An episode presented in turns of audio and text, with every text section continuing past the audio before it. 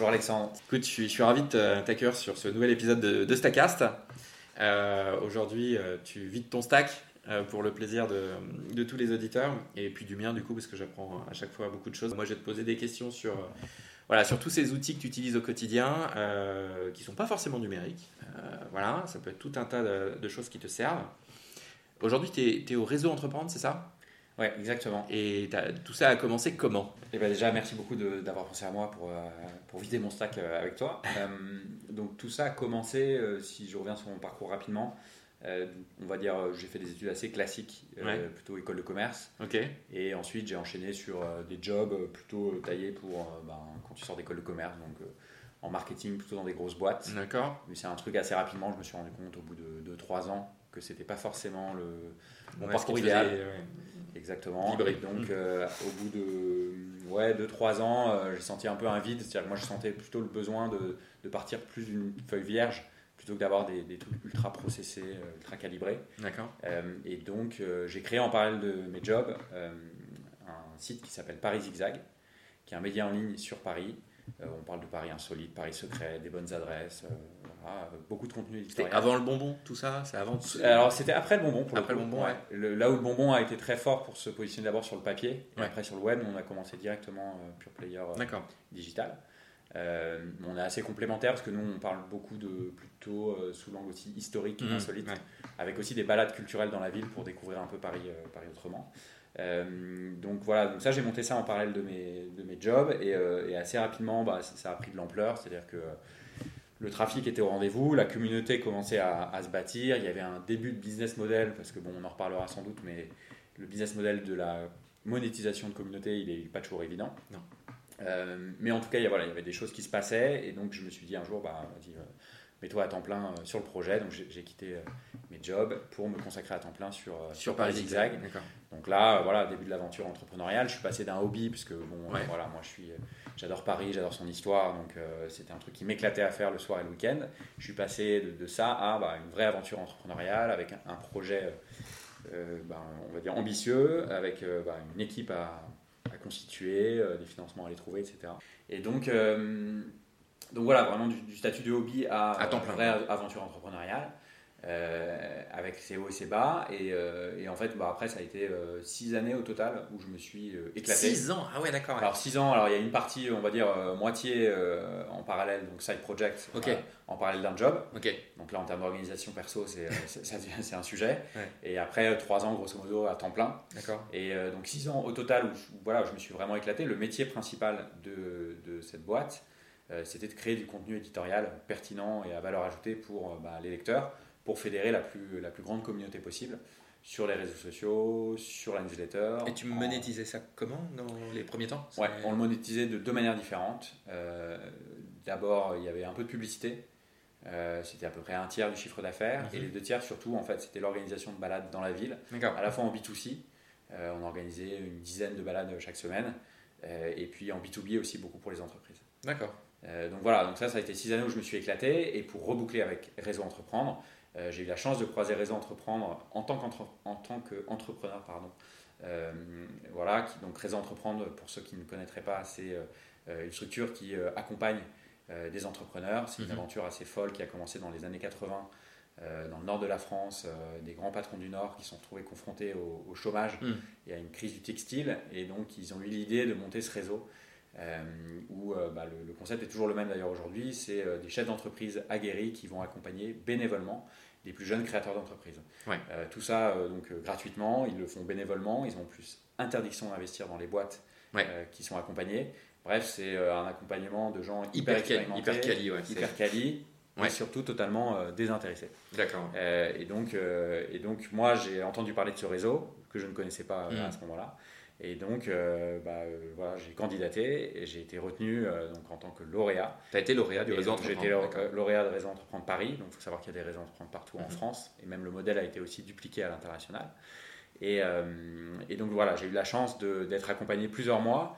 Et en fait, à un moment donné, moi, je me suis rendu compte, je me suis un peu essoufflé sur mon projet entrepreneurial. D'accord.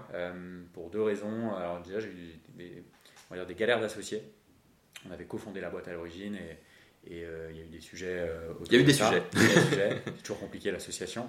et, et, en fait, en plus, comme je l'évoquais tout à l'heure, la monétisation d'une audience, c'est un business model qui est assez compliqué. Voilà, et à un moment donné, je me suis rendu compte que j'étais plus forcément la bonne personne pour porter le projet. Et un matin, je me souviens bien, euh, je me suis réveillé, j'ai vraiment, euh, j'ai vraiment senti comme un soulagement où je me suis dit, bah, en fait, je ne suis plus la bonne personne, hmm. donc trouve quelqu'un d'autre pour, euh, pour reprendre le flambeau parce que ce serait con que c'est 500 000 lecteurs chaque mois qui hmm. venaient sur le site ben, ne retrouvent plus leurs articles habituels auxquels ils sont attachés. Et donc, je me suis mis à la recherche d'un repreneur. Euh, et en plus, donc tout ça, c'est bien enfin, les planètes se sont alignées parce que le moment où je me suis dit euh, voilà, que j'étais plus forcément la bonne personne, mm. j'ai eu l'opportunité de céder. Euh, et donc j'ai revendu la boîte en fin 2016. D'accord. et, et voilà. Et donc c'est dur en France de rechercher un repreneur comme ça parce que je sais qu'il y a des marketplaces aux États-Unis où, où bah, tu peux mettre un site e-commerce ou une communauté en vente comme ça assez facilement. Après, je sais pas comment ça se passe en France, c'est quand as, tu t'es allé taper à la porte de qui Tu t'es appuyé sur le réseau que tu avais Ouais, exactement. En fait, j'ai repris un peu tous les contacts que j'avais pu croiser dans le cadre de cette aventure ah, et tous les gens pour lesquels je me suis dit bah, que ça pouvait avoir de la valeur pour eux, euh, complémentaire. Donc, j'ai pris euh, un nombre incalculable de cafés. euh, voilà, on est un peu en, roadshow hein, et, euh, mm. et, finalement, on sent très vite les gens qui sont vraiment intéressés, les autres. Et puis il y a quand même, évidemment, c'est ton bébé, ta boîte. Donc il y a un sujet d'affect. Il y a un sujet, voilà. Donc, après, moi j'ai eu la chance d'avoir plusieurs personnes qui sont, plusieurs boîtes qui sont positionnées. D'accord. Ce qui facilite évidemment les choses en termes de négociation, de timing, etc. Euh, et j'ai fini par faire le deal avec une boîte d'ailleurs qui, euh, qui s'appelle Meet Me Out, qui était accompagnée aussi par Réseau Entreprendre Paris. Donc on se connaissait déjà. Et ça facilitait beaucoup les choses. Et en termes de, voilà, c'est vrai que c'est une période stressante. Euh, la session, voilà, et puis on, on sort d'une période très intense qui est l'entrepreneuriat, où on fait sortir de terre un projet. Là, l'idée, c'est de le céder. Donc, euh, voilà, c'est une période particulière. Donc, euh, donc au final. Donc, tu revends, euh, tu revends ça Exactement, je revends la boîte. Là, bah, c'est une période un peu bizarre où tu as cette charge hyper intense qu'est bah, le fait de monter sa boîte ouais. à bah, plus rien. Et donc, en fait, du jour au lendemain, tu te retrouves à une période où tu, tu bosses comme un malade, à une période où, bah, boum, le, le, grand vide. Et en fait, moi, j'ai réussi, j'ai eu la chance de pouvoir très bien gérer cette situation. Parce oui, c'est vrai que tout le monde ne gère pas. Hein, voilà, et en fait, pourquoi est-ce que j'ai réussi aussi à, le gérer C'est que ben, en fait, j'ai rejoint l'équipe de Réseau Entrepreneur. Ben, en fait, ça m'a permis de rester dans le milieu entrepreneurial, parce que moi, je me voyais pas retourner dans, un, dans une grosse boîte ou retourner salarié de manière un peu classique. Ça me, je le sentais pas trop.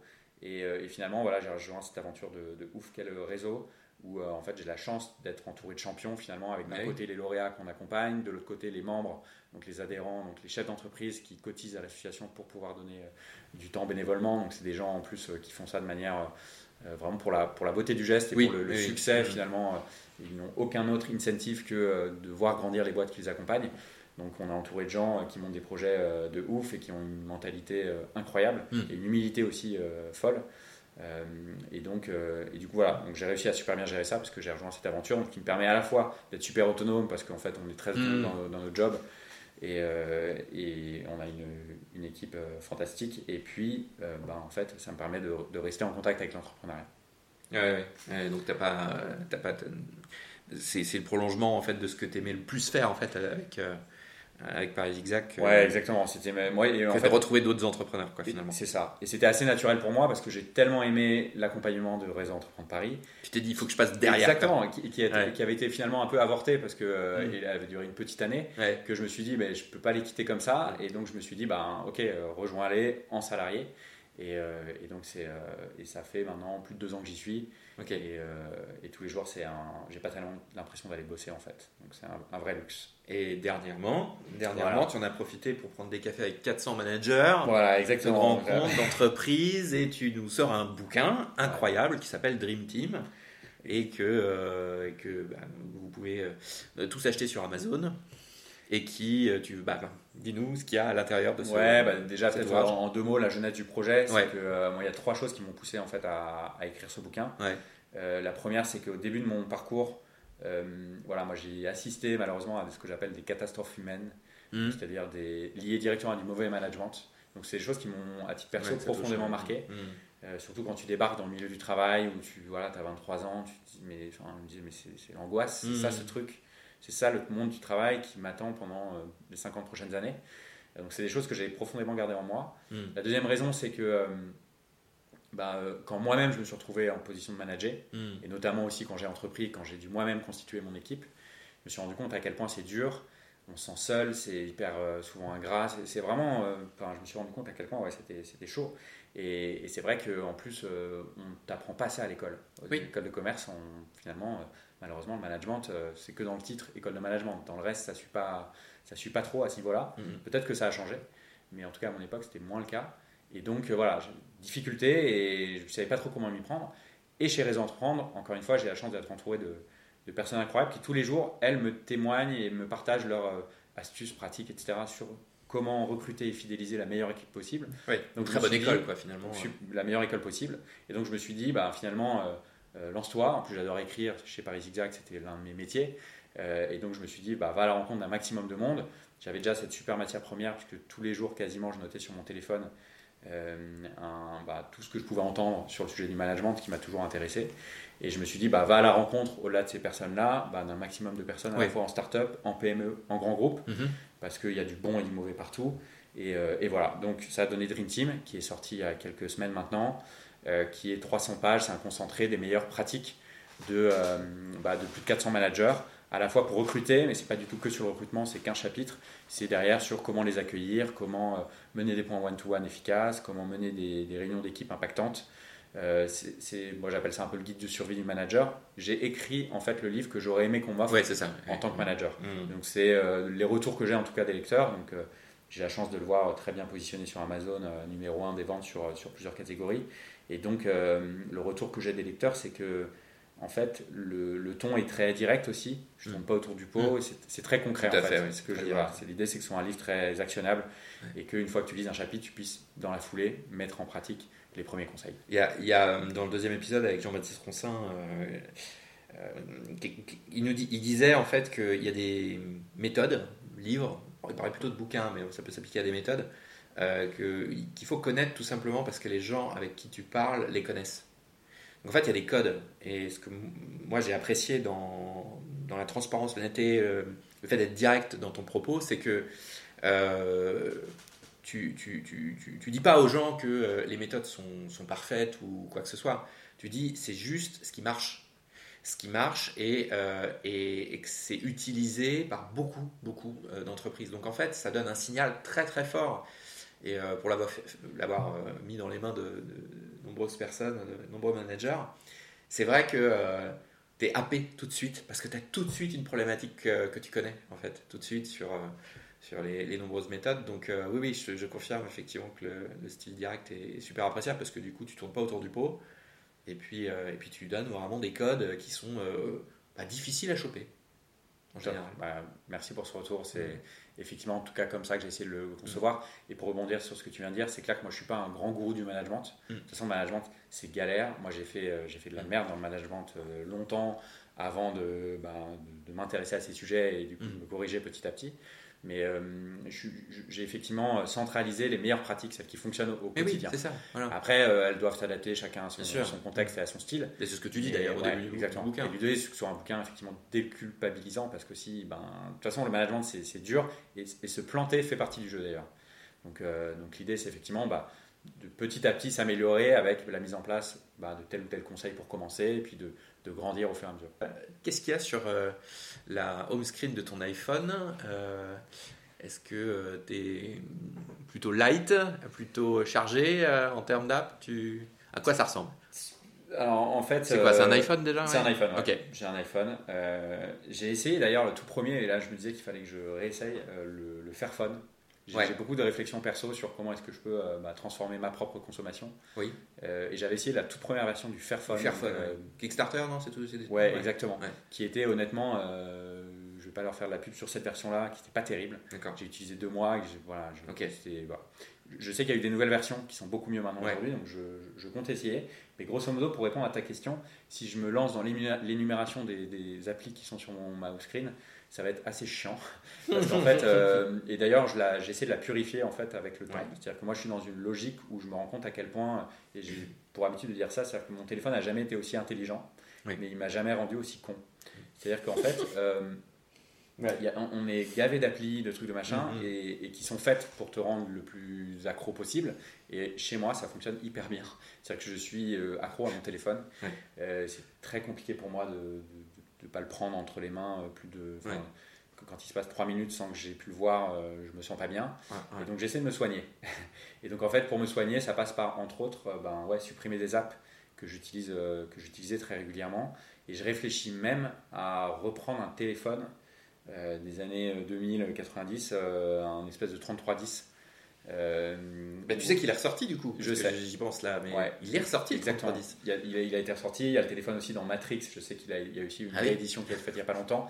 Parce que j'ai l'impression que je suis pas le seul à vouloir ben, limiter ma consommation ah, de mon téléphone. C'est une vraie tendance que de vouloir se. Ouais et, Ouais, donc en fait, bah, honnêtement, ma home screen, euh, voilà, donc l'idée c'est pas de supprimer toutes les apps parce qu'il y, y, a quand même du vrai progrès là-dedans et puis il y a des mm. outils qui sont indispensables, notamment pour le boulot, des LinkedIn ou autres. Mm. Mais j'essaye de euh, limiter mon temps. C'est-à-dire qu'aujourd'hui, mon téléphone, je, je le prends euh, à peu près 250 fois, j'avais regardé, par jour. D'accord. Complètement délirant.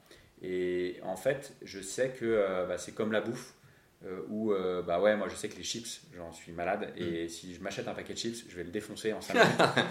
Euh, juste après être rentré des courses. Et donc en fait la meilleure méthode pour moi de me guérir de ça c'est de ne jamais acheter, de chips. Et là on est chez moi tu peux regarder il n'y a pas de chips. Non et... pas de chips c'est des œufs. Il y a des œufs bio. Et, voilà, et, en tout cas c'est pareil pour les apps en fait. C'est à dire que j'essaie de me mm. voilà d'en faire une consommation la plus low possible. Donc je suis plutôt tendance low-tech, hmm. euh, où euh, bah, j'essaye bah, de garder des plages dans la journée pour me consacrer à bah, effectivement consulter LinkedIn, mes messages, etc.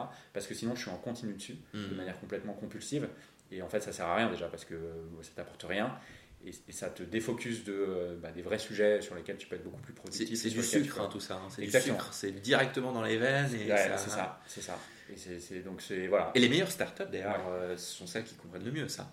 Et c'est en ça que euh, ça, ça, pose, ça, pose, tout un tas de questions de savoir comment, à un moment donné, euh, on peut se protéger tout en bénéficiant du service. c'est une vraie tendance. Euh, Et c'est la difficulté de ces services qui sont à la fois pour faire en sorte que tu le consommes de plus en plus, mais comme il y a cette vraie tendance, comme sur tous les pans de la consommation au global, qui vont vers plus de responsabilité, bah, je vois qu'elles mettent en place des, des, systèmes. Donc, je pense qu'elles sont confrontées effectivement à ce dosage entre comment rendre accro les gens, mais sans passer pour le grand Satan qui, euh, comme l'industrie du tabac à l'époque, bah, euh, les rend accros pour de, à mauvais escient.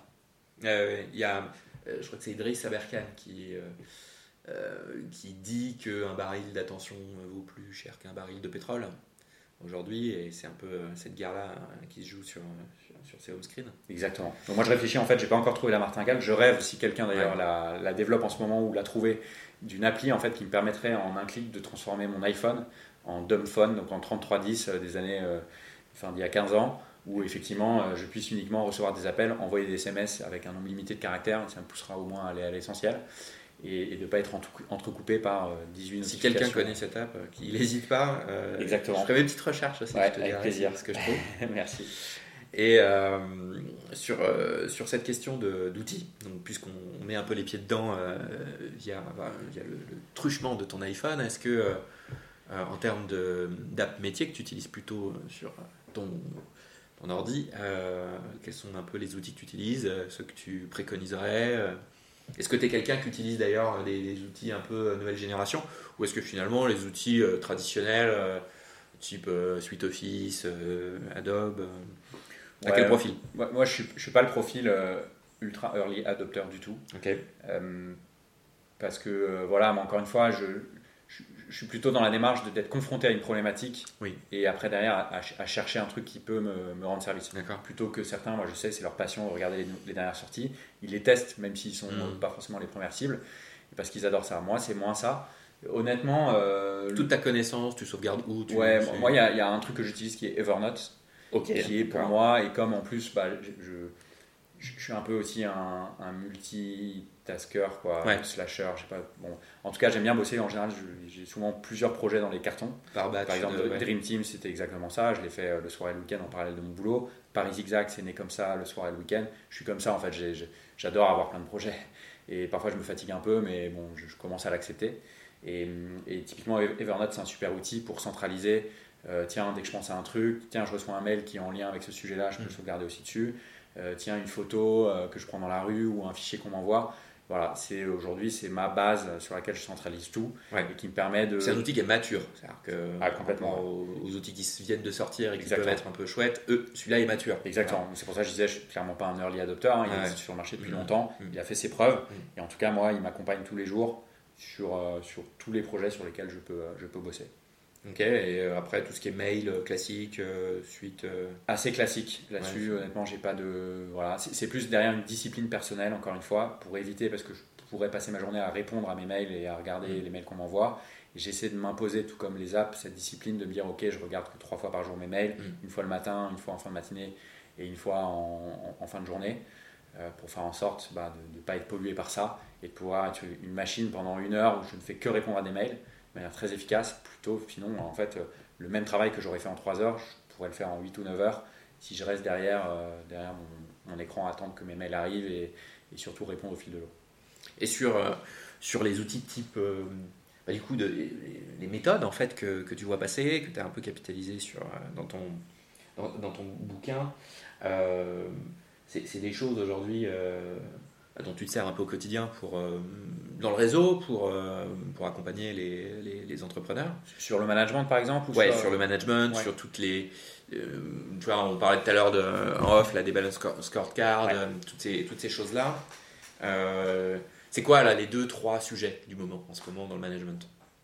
Alors déjà, si, si je prends un peu plus de hauteur, c'est sur une méthode assez large que je trouve assez intéressante, que je m'applique moi à, titre perso. Ouais. C'est la méthode Kaizen, qui vient du Japon, qui a été inventée par, euh, par le- les fondateurs de Toyota. D'accord. En gros, c'est Ouais. la- en gros, hein, c'est, je, je simplifie euh, le truc, mais c'est euh, la politique des petits pas. Plutôt que d'essayer de tout révolutionner d'un coup, Oui. bon, en général, Mm. ben, ça marche pas. Mm. Euh, ben, en fait, on le fait petit à petit. D'ailleurs, dans Dream Team, j'en parle un peu sous, euh, je pense, ce truc de, de la, la brochette, Mm. où je dis qu'en fait, ben, si tu essaies d'enlever tous tes morceaux de viande du haut euh, vers le bas, ben, tu, vas, tu grave galérer, Mm, mm. tu vas en fous partout. Oui. Alors qu'en fait, si tu le fais morceau de viande par morceau de viande, et ben, en fait, ça se passera bien. Et c'est exactement la même euh, logique, c'est que face à un problème complexe, Mm. bah, c'est de pas essayer de, de- de- de tout faire et de le faire petit à petit. Et en management, c'est la même chose. Essayer de révolutionner du jour au lendemain ces pratiques, Mm. ça ne fonctionnera pas parce que, un, en général, on fait mal parce qu'on on n'est pas très focus. Et deux, en plus, l'équipe qui est habituée à un certain style de management de notre part, bah, va pas trop comprendre. Et ça fera vraiment virage euh, mal fait, euh, grosse ficelle, où en fait, euh, bah, je viens de lire un livre euh, pertinent ou je viens de- de- de- d'assister à une formation et j'essaye tout de suite d'appliquer tout ce qu'on m'a dit. En, en fait, ça peut pas marcher comme ça. Les gens ne suivent pas sur ça. Quoi. Exactement. Donc, je pense qu'il y a un premier sujet qui est de se dire de, bah, d'accepter que les choses prennent du Mm. temps et donc d'y aller petit à petit. Et la méthode Kaizen, moi, je me l'applique sur, sur plein de sujets. On pourra en parler peut-être ouais. tout à l'heure. Ouais. Mais Tu veux dire perso aussi ouais, à titre perso, par Ça exemple, euh, le routine perso que je me suis Mm. mise, euh, voilà, c'est le, le sport le matin. Euh, moi, je suis pas un grand sportif de base. C'est quoi truc, euh, 6h, 7h Le matin? Ouais. Ouais, vers 7h. 7h Ouais. Ça dépend. Dans le cas du, par exemple, quand je bossais sur le livre, c'était plus, plutôt 6 heures. Là, c'est plutôt 7 heures. D'accord. Et en fait, Et tu t'y tiens? Je ouais. m'y tiens, ouais. D'accord. Et en fait, je m'y tiens aussi parce que ce que je fais le matin, donc je fais un peu de guitare, je fais un peu de, un peu de méditation parfois, et, et j'ai une petite routine de sport qui est très simple. Et pareil, comme je suis pas un grand sportif de base, au début j'ai commencé, euh, j'ai pris un tube sur YouTube, le premier truc venu, je l'ai fait. J'étais massacré, j'étais écœuré, j'ai tenu 3 jours et voilà. Ouais. Et en fait, bah, euh, j'ai appris à la base et j'ai commencé par euh, 20 secondes de gainage, 30 secondes, 40 C'est ça. secondes, un peu, tout, un Le peu Kaizen, tous les jours, Ouais. le Kaizen. Voilà. Et en fait, aujourd'hui, je fais une minute 30 et, euh, et- et j'ai enrichi ça d'autres exercices, euh, des squats, des trucs comme ça. Et, euh, mais en gros, euh, voilà, c'est la politique des petits Il y, a, pas. il y a énormément de méthodes de management qui s'appliquent dans la vie perso. On en discutait avec les, euh, les cofondatrices de, de Maria. euh, c'est- le, le management, ça s'applique à peu près à toutes les relations humaines de la vie. Et euh, c'est vrai que ceux qui ont ces outils-là, euh, j'ai l'impression parfois, enfin, ils ont un peu d'avance sur les autres, c'est parce que ça, ça, c'est, des, outils de développement personnel, il n'y a pas de limite pro, euh, perso. On a interviewé aussi Syl- Sylvain Tillon sur le dernier podcast là, qui expliquait que pour sauver son association avec son, son co-founder, il a déjeuné une fois par semaine avec lui pour avoir un temps euh, pas de sujet, pas d'objectif, rien. On déjeune, on parle. si, si on attend les vacances, on, on, parle des vacances qu'on attend. S'il y a des problèmes dans le couple, on parle de ces problèmes de couple. Et, et en fait, ça, évidemment que c'est théorisé à l'infini et préconisé dans les méthodes de management. Donc c'est. Euh, tu as complètement raison. Les, souvent, les meilleurs managers, c'est les, les, parents. Euh, c'est oui. Euh, quand tu as des galères de couple, bah, en fait, c'est du management. Enfin, entre guillemets, en tout cas, c'est de l'humain. Mm, Parce que le mm. management, c'est avant tout, et moi j'ai été bluffé par la générosité des, des 40 personnes, mm. des, 40, des 450, personnes et, qui sont tous cités à la fin. J'ai été bluffé, mais en fait, je me suis rendu compte que bah ouais, le management, c'est de l'humain, c'est de l'affect, ce sont des émotions, donc ça, parle à tout le monde en fait. C'est vraiment universel, c'est ce qui est le propre de l'homme. Euh, et, donc, en fait, euh, pour rebondir sur ce que tu dis, euh, une des clés aussi et une des tendances, hein, c'est de réussir justement à prendre du temps pour euh, prendre de la hauteur par rapport au, quotidien et au, business as usual, le run, on l'appelle comme on mmh, veut, mmh, mmh. mais l'opérationnel, ce qui nous prend, ce qui nous bouffe 95% de notre temps. Et c'est d'ailleurs l'un des travers dans lesquels tombe la, majorité des managers, c'est que souvent, malheureusement, quand on est manager, on est aussi dans l'opérationnel. et donc, en fait, en général, ce qui passe à la trappe, c'est le management, c'est les équipes. Alors finalement, ça devrait être l'inverse. Et le fait d'avoir des, points one-to-one qui sont faits euh, euh, bah, chaque semaine, euh, le fait de systématiquement, en tant que manager, sa problématique, c'est pas de se dire, OK, qu'est-ce que j'ai à 17h Ah oui, c'est un rendez-vous client, c'est important, ceci, cela.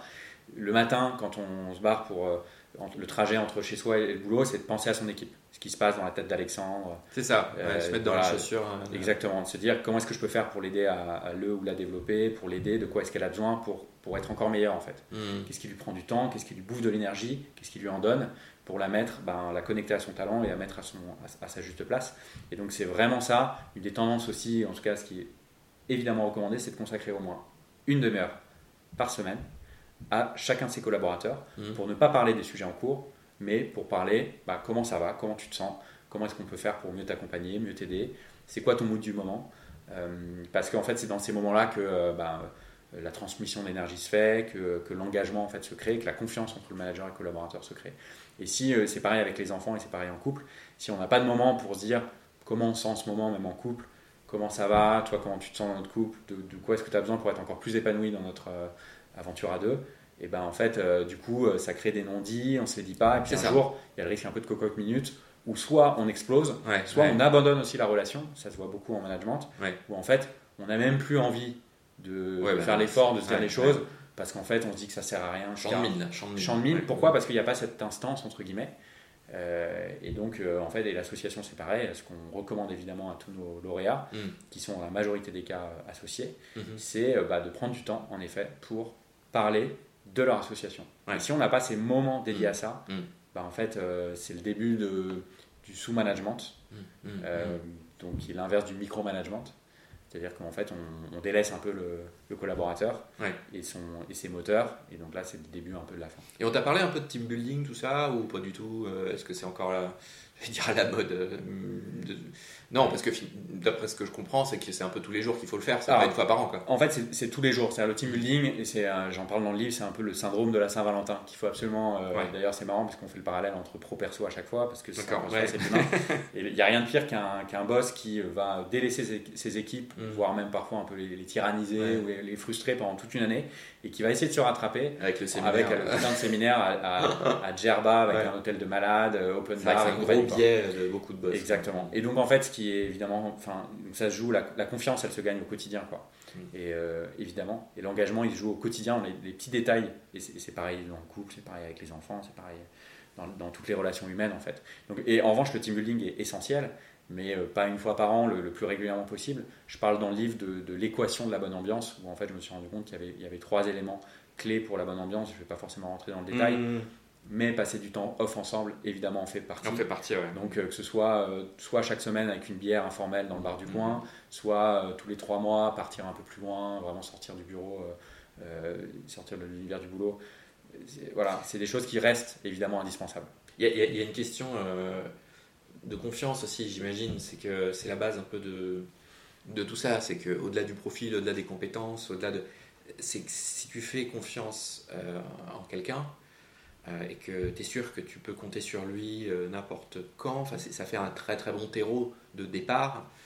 Et, euh, c'est, oui, effectivement, cette confiance-là, tu es obligé de la travailler. c'est, euh, Elle est clé, la confiance, parce que déjà, donc, en, faisant toutes ces rencontres, j'ai pu théoriser un peu la confiance et je me suis rendu compte qu'il y avait trois piliers à la confiance. C'est euh, l'empathie, la transparence et la cohérence. Oui. Et, en fait, si tu es empathie, tu es en capacité de te mettre à la place de l'autre, de mieux comprendre un peu ce qui se passe dans sa tête. La transparence, de, tout se dire. Et la cohérence, de ne pas dire A le matin et B le soir. Oui, c'est ça. Euh, et de retourner sa veste tous les secondes, être lisible. Mm. Euh, bah, en fait, si tu n'as pas ces trois éléments qui sont réunis, la confiance, elle a du mal à s'installer. Et ce qui est terrible avec la, confiance, c'est que elle, se, c'est Jean-Paul Sartre d'ailleurs qui, qui, a cette belle citation je trouve, sur la confiance, c'est il dit qu'elle se gagne en, gouttes, mais elle se perd en litres.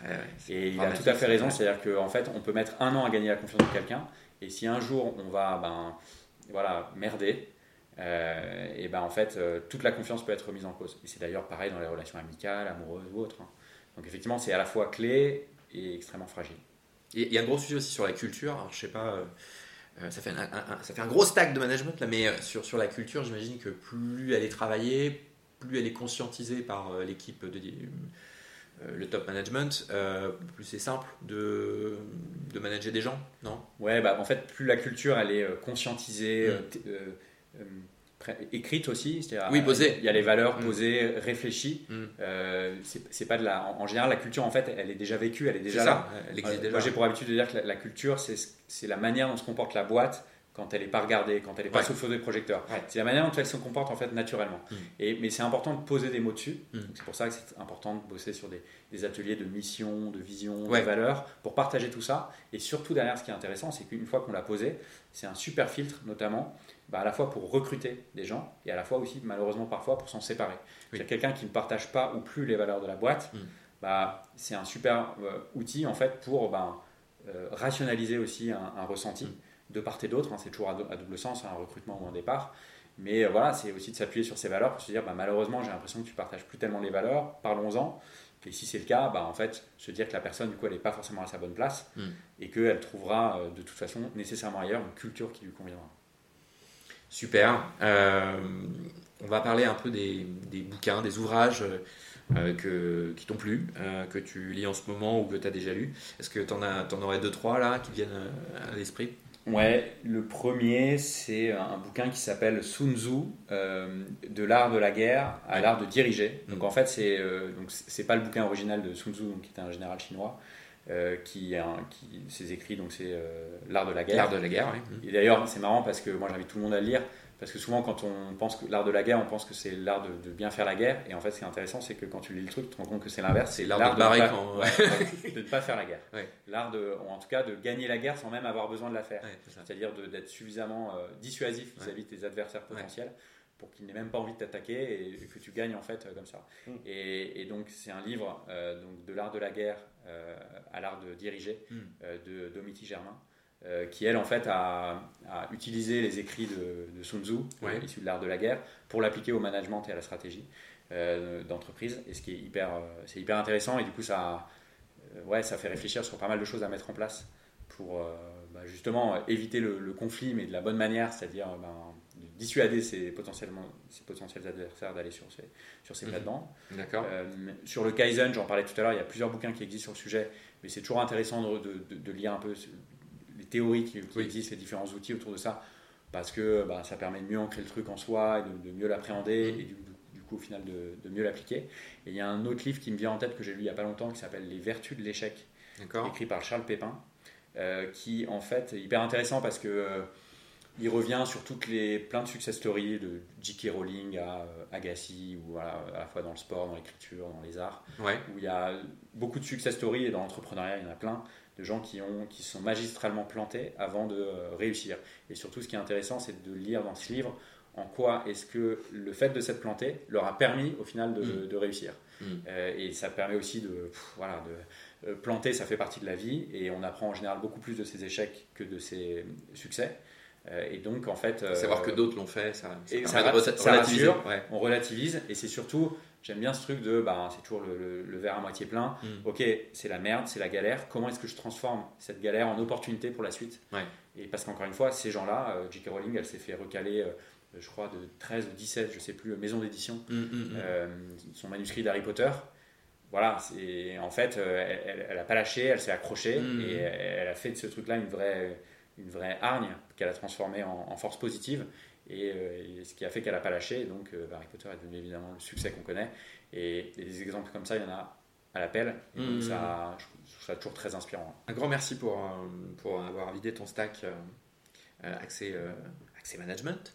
Merci Euh, à toi. J'espère que ça va aider énormément de gens. Euh, le but de cette émission, c'est vraiment de, de donner des codes euh, et puis euh, pour que vous tous vous puissiez aller euh, chercher euh, individuellement euh, les liens qui sont cités, les, les méthodes, les livres, les apps euh, qui, sont, qui sont cités par tous ces leaders. Je donne euh, rendez-vous sur un prochain épisode de Stacast. Encore une fois, mille merci Ludovic euh, pour le bouquin euh, que tu viens de sortir, donc Dream Team euh, sur Amazon. Vous allez le trouver, à mon avis, assez rapidement. Et je vous donne rendez-vous euh, dans un prochain épisode. N'oubliez pas de vous inscrire à la newsletter sur stacast.com. Merci. Merci Alexandre.